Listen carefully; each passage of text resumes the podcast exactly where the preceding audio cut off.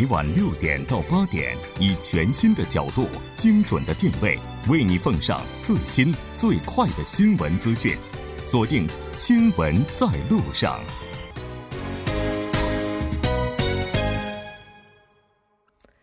好的，欢迎回来，了解最新热点焦点。锁定调频一零点三，《新闻在路上》。广告过后马上回来。好的，欢迎回来，马上为您带来今天新闻放大镜的第二部分，继续和来自德山律师事务所的郑然浩律师，以及来自 t e k a n l o 法律事务所的法律顾问黄平平一起来讨论家庭暴力这一话题。节目也期待您的参与，您可以发送短信到井号幺零幺三，通信费用每条为五十韩元。另外，您也可以在 YouTube 上搜索 TBS EFM，在收听 Live Streaming 的同时点击对话窗参与互动。但其实，刚在休息的时间，我们还在讨论啊，说韩国这段时间不仅仅是家暴的这个新规，大家讨论的比较多一些，还有就是这个约会暴力。我们之前在节目这个当中也是提到过的。其实像这个约会暴力的话，它本身就已经是非常难界定的了。刚才郑律师在休息的时间也提到，那这个家暴的话，它可能跟约会暴力比起来，它的界定可能会更模糊一些。因为毕竟已经成了一家人了，对吧？这个已经不仅仅是两个人的事情，这是一家人的事情。但不管怎么样，应该说这个所有的法律都是要一点一点的去完善哈。那这次的话，虽然说跟五年前相比是没有什么大的变化，似乎是换汤不换药，但总之还是有完善的。那这次的话，就这个法律，就是在郑律师您看来，它真的能够对家暴起到一定的震慑作用吗？那是应该的。这个这次提出来的这个新对策呢，是当然必要哦。啊，还有这个正式也有哦，其效果也可以肯定。嗯。但是目前的一个法律规定啊，还是基本健全的这么个情况下啊，可能还是嗯成效还是进一步这个完善。嗯，我认为这个对家庭暴力的犯罪呢，这基本上确信犯啊，他没意识到这个是犯罪，嗯啊，是种种他说是这个被害人错误啊，我纠正他或是指导他，为这样的这个太荒唐的理由，还是这个他自己一个美化。嗯，呃，这就是这个那个犯罪人的这个精神状态，嗯，有很多的时候不是这病人，他有多的时候有问题，嗯，应该什么这个这样的确信犯呢？应该是这样的法律上的真实作用效果不大，嗯啊。这个我觉得，就中国有一个词儿哈，就是咱们是不是应该重新思考，它到底是不是合理的？叫打情骂俏。嗯，我不知道这个两位，这个郑律师是不是听说过？就觉得恋人之间或者说夫妻之间就打打闹闹的呀，能够让感情升温。但是你这个打打闹闹，你这打情骂俏过了一定的度。他可能就成为暴力了，是吧？不是说打是亲骂是爱吗？不打不骂才见怪，对吧？但但问题在于分寸。这个你要是过了这个度的话，你看连警方都不好介入，是吧？这个家暴的话发生的概率现在是逐年增加，但是拘留率二零一五年之后甚至不到百分之一。哎，那这么低的一个拘留率，是不是就是我们今天提到的这个执法困难？是认定很困难，他认定的话，就像刚才律师讲到的，他具有一个私密性。嗯，那很多时候呢，是夫妻两人在场，或者是子女在场。多的还有一种情况呢，就是有亲戚在场，但是作为亲属关系的证人，他的证言其实还是比较弱的。然后还有一个情况，就是在他们为什么会有这个家庭暴力的这个原来的这个事情事情当中，这个纠扯起来其实是很难界定对错，所以它会带来一定的连锁反应。这个也导致法官其实很难去判断到底这个主观性的这个过错方有多严重。嗯，但是呢，可以通过就是他。除非达到一定程度的话，通过他的那个验伤这方面可以去。是的，没错。但是你想想看，到底打到什么？我这么说是不是有点太过分了？就究竟他伤到哪种程度，我们可以认定为他是家暴的受害者？是是。其实这个的话也是挺困难的。特别是在当天吧，有的时候这个伤啊，就比如说，你像我有的时候就把膝盖就磕在桌子腿上，可能大概当天是没有什么反应，但是过了一两天之后，才浮肿，然后那块发青。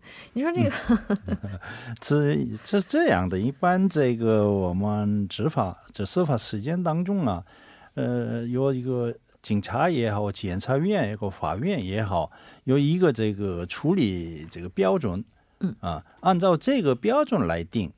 但是这个一般的案件呢，比如说这个我这个通过这样的暴力行为，我受到这个呃两个星期或者三个星期、四个星期、五个星期，那一般这个四五个星期才这个逮捕。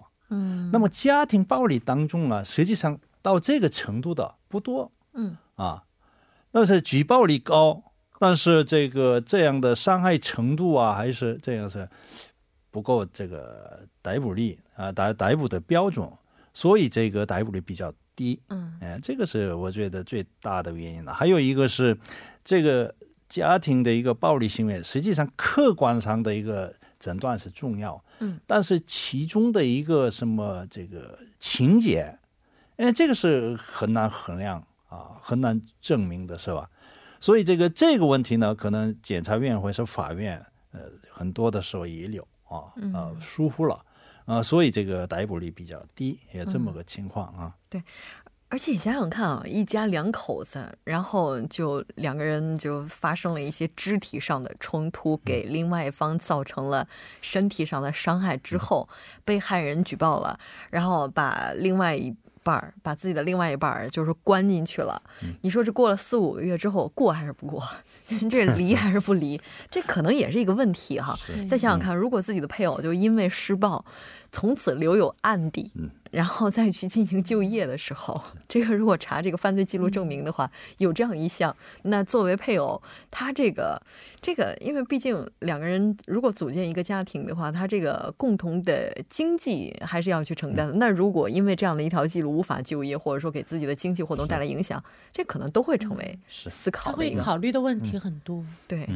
可能撤案的也会很多。对，哎，之前的话，韩国有这个通奸罪吧？就是那个时候，如果一旦提起诉讼的话，会自动的进入离婚程序那原来是这个通奸罪呢，首先提出离婚诉讼之后，啊，才可以举报这个举报啊举报啊。如果没有这个没有这个离婚诉讼的情况下，不能去。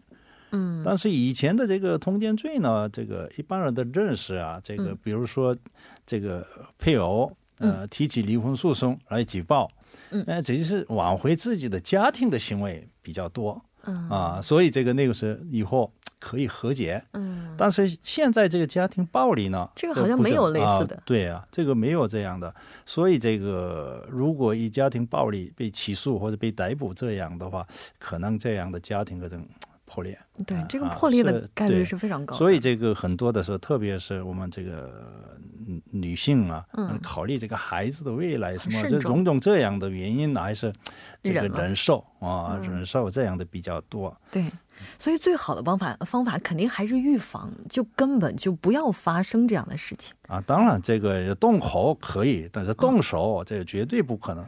何必是一对男女之间呢？那个这个是怎么会发生这样的情况？哎呀，郑律师动口也是很伤心的。啊，伤心是伤心，但是可以一个家庭里面动口的会有缓和的这个精神暴力，可是冷暴力算是家暴吗？应该还没有，更难判断。对啊，所以这个没有身体的受伤的证明。对啊，所以你看这个韩国像社会的话，如果想要预防家暴的话，可以说要走的路还还长着呢。其实每个国，嗯特别是东方国家，我觉得，是因为跟西方国家的文化本身又不一样，它有一个像中日韩，我觉得有个共同特点，隐忍。嗯就是妇女的从小受到的教育就是隐忍，就苦大仇深，牺牲。自我牺牲，那他觉得我自我牺牲了，我是苦了，可是我的孩子得到了一个完整的家庭，但是这个完整是形式上的完整，还是真正的完整？很多人都没有清楚的去认识到这一点。对。那有没有一些什么其他国家的，就是咱们可以去借鉴的呢？目前的话呢，有一百二十多个国家制定了反家庭暴力的相关的法律，其中有八十多个国家呢对家庭暴力进行了专门的立法。嗯，然后这里面，呃，像美国、南非、秘鲁、巴、马来西亚，他们都是在九十年代就已经完成了这个防止家暴的立法。然后有很多国家在最近十年也有了这方面的立法，然后比如说像美国的一个，他一些法学院，他就设立了一个法律诊所，就免费的代理贫困的妇女儿童进行上诉，帮助他们去打官司。然后英国政府呢也设立了家庭暴力注册部，然后将虐待妻子的人都记录在案，并且帮助新结识的伴侣知道对方过去的劣迹。天哪，觉得这人的话，这个黑名单就是抹的根本就洗不白了，对的，这绝对洗不白了。其实你像这个，我们今天在最新趋势当中也提到说，现代人生活压力特别的大，就无论男女哈，就是好像就是我们在之前就是传统的认知当中，就男人有了压力之后回家就是打老婆孩子。嗯，这不行了，这个 呃，虽然这个现在我们生活的一个模式大大变化了，很多人呢还没适应这样的变化。啊，以前的男女分工明明明显嘛，但是现在呢，这个这个互相这个争夺的，或者是互相争的争起来的这个情况啊，所以这样。但是目前这个，我向大家告诉，这个刚才我韩律师说的不是紧急电话幺三六六，还有是避难所，还是什么这个咨询所。还是各种各样的这个紧急措施，对，比较完善，被害人呢主动举报，这才挽回局面。对，咱们不能总是把男性放在施暴者的立场。其实现在的话，男性也有受害者哈，呃，而且逐年增加的这个暴力案件，可能也和目前社会上非常大的生活啊、工作压力有关系。我们还是倡导大家合理的去排解压力，为了家庭的幸福，咱们在发火之前，不妨在心里默默的数一下一二三哈。非常感谢两位嘉宾做客直播间带来这一期节目，我们下期再见。再见。谢谢。接下来关注一下这一时段的路况、交通以及天气信息。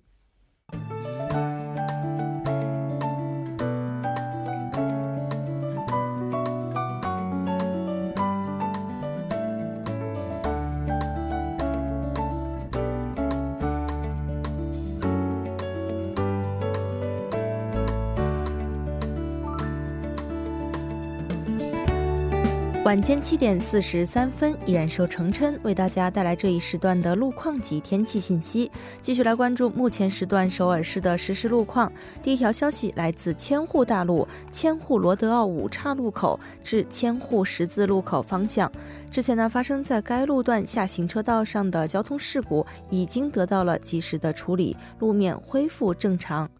接下来是在东部干线公路水落地下车道至卢园桥方向，目前在该路段的二车道上发生了一起交通事故，受事故影响，目前二车道暂时不便通行，还望途经的车主们参考相应路段提前变道行驶。好的，最后我们再来关注一下天气。明天韩国大部分地区将会出现五到八度左右的升温，全国多地的最高气温会回升到七度以上。但温暖的天气呢，仅仅会持续一天。本周五开始，第二股的强冷空气将会覆盖全国，建议公众关注临近的天气预报，及时增减衣物。来看城市天气预报：首尔多云转晴，零下一度到七度。好的，以上就是今天这一时段的天气与路况信息，我们下期再见。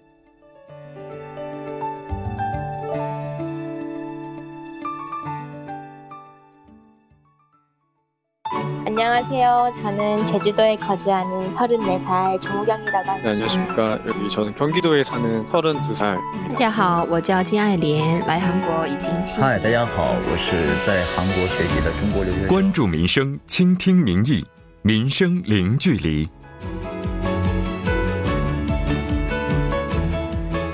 好的，欢迎回来，零距离倾听民生，第一时间反映民意。接下来马上就要请出我们今天的民生采访记者金夏允，金记者你好，主持人好，非常高兴和您一起来了解今天的民生零距离。那今天您带来的采访主题是什么呢？呃，这周的主题是职场 c u 其实我们之前在节目当中也是提到过哈，那您今天为什么会选这个主题呢？因为今年上半年嘛，我们看到了很多有关报道韩进集团一家人。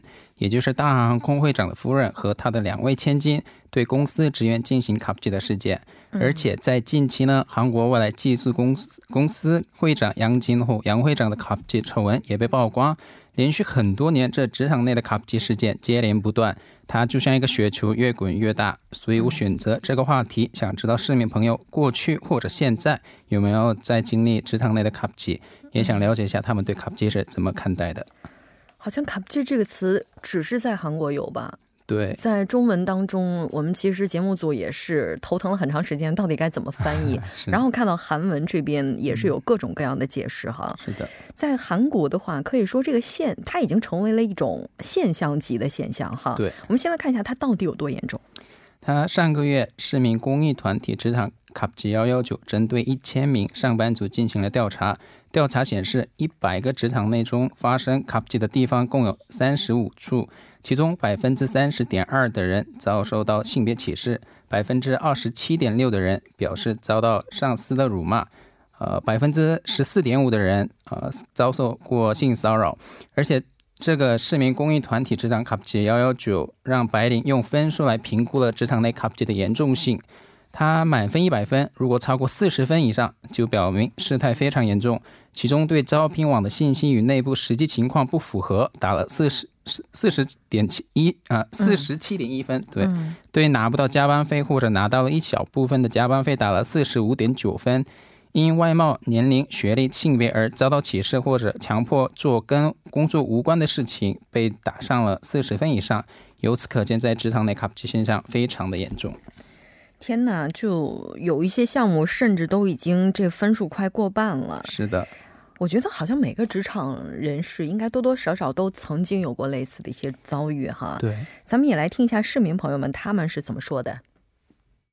你好，我是在韩国读研的韩国人，当然我也有过这个经验。最典型的例子就是在公司拿我解气，还有强迫夜班等等。我想这是一个非常普遍的事情。你好，我是在韩国上班的白领，我是韩国人。到现在为止，职场中我还没有经历过这种情况。所谓的职场仗势欺人，就是上司明明知道下属无法向他提出抗议，但他还要欺负下人，令人不爽。안녕하세요. 저는 서울에 살고 있는 27살 직장인입니다. 저는 직장 내 갑질을 당해 我目前还未遇到卡 a 的行为，我认为所谓的卡 a 是指在职场内利用自己比别人高的身份或者地位来仗势欺人，要求对方做很难办到的事情，或者做不恰当事。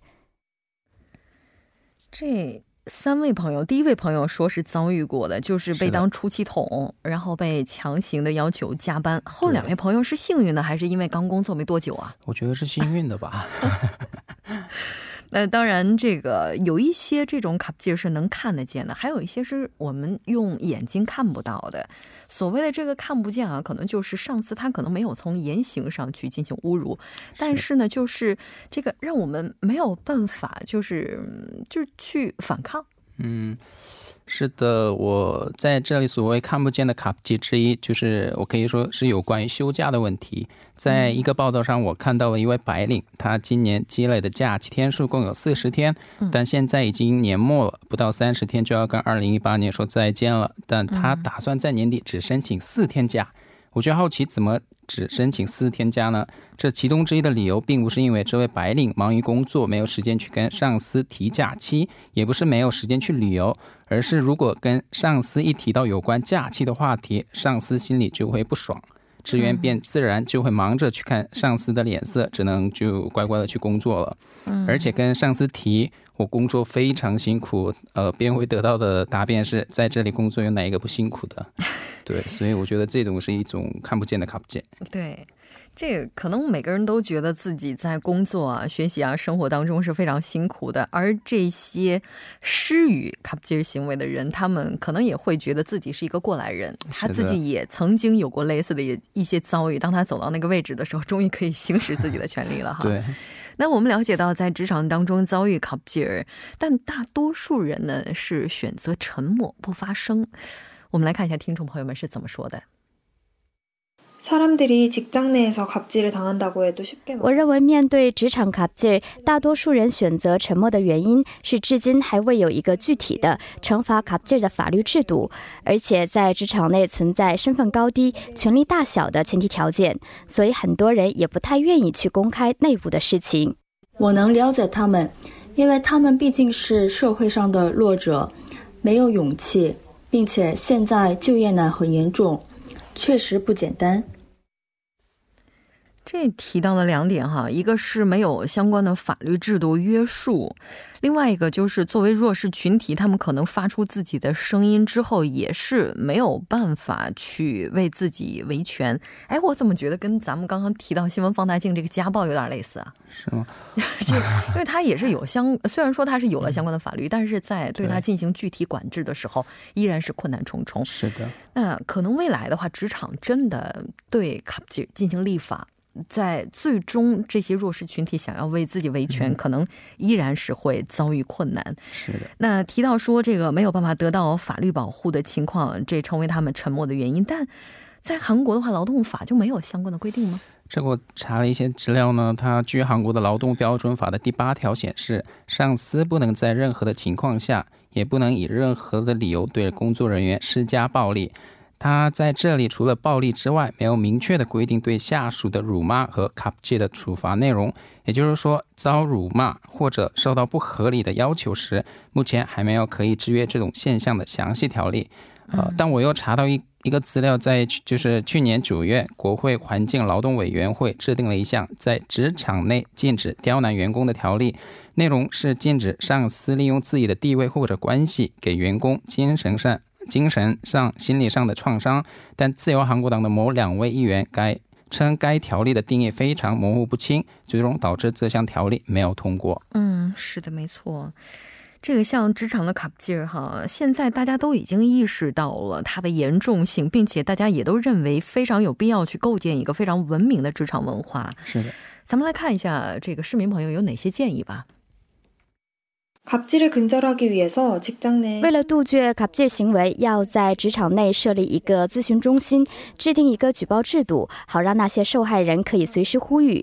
不仅如此，个人觉得要在短期内必须制定一个杜绝갑질行为的法律制度。从个人方面讲的话，如果自己是地位高的人，不要利用自己的权利作威作福，而且社会需要大力批判那些作威作福的行为。 我认为呢，社会应该要多组织一些杜绝职场内仗势欺人的活动，而且周围如果有人看到，一定要积极举报。如果在公司内也无法解决问题，最直接的办法就是在青瓦台写个国民请愿。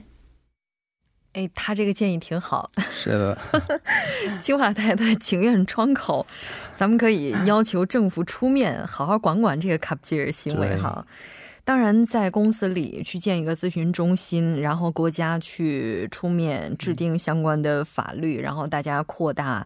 一些宣传的力度，让更多的人知道卡布奇它的弊端等等，这都是非常好的建议。是的，可能很多朋友觉得，哎，这政府是不是有点太慢了呀？有点跟不上时代的发展了。这个雇佣劳动部的次官呢，是在上个月三十号的时候举行了会议啊，就提到在十二月定期国会的时候，就是会制定一些相关的法律。对，雇佣劳动部次官，呃，他提到不能再让卡布杰横行霸道，决定在十二月通过正在被激流杜绝职场卡布杰之呃职场刁难等相关的三个法案。法案内容包括正确分析刁难行为具体有哪些，要以怎样的标准来判断它是否是属于一个刁难行为。而且他还强调指出，为了预防卡布치的发生，要在职场内规定一个范例，加强预防教育。并呃，并对员工定期进行职场内是否有卡布치的问卷调查。对，我们在看到之前这个受害者哈，就是一些被就是施暴的这个视频的时候，会觉得像在拍电影或者是拍电视剧，但其实它都是在生活当中发生过的。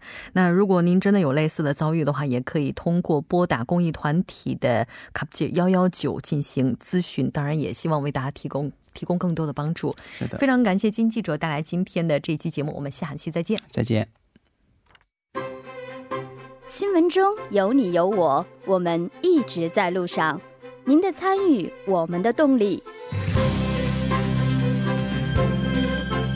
参与我们的节目，您可以通过手机短信的方式发送短信至井号一零一三，每条短信会收取五十韩元的通信费用。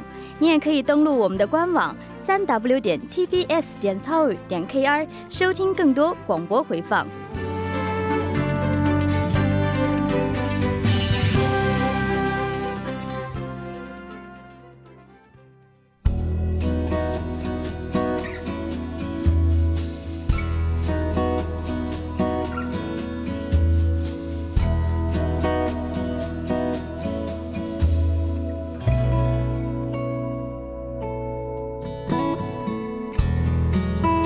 我们看到一个数据，韩国的成年人当中，每四人就有一人饲养了伴侣动物。那今天韩国也是发布了入冬以来的第一轮寒潮预警，寒冬模式已然启动。我们也希望每位养宠物的朋友呀，要背负起责任，不离不弃。那开车的朋友也希望您在启动车辆之前检查一下，在车辆的下方是否有这些流浪狗或者是流浪猫。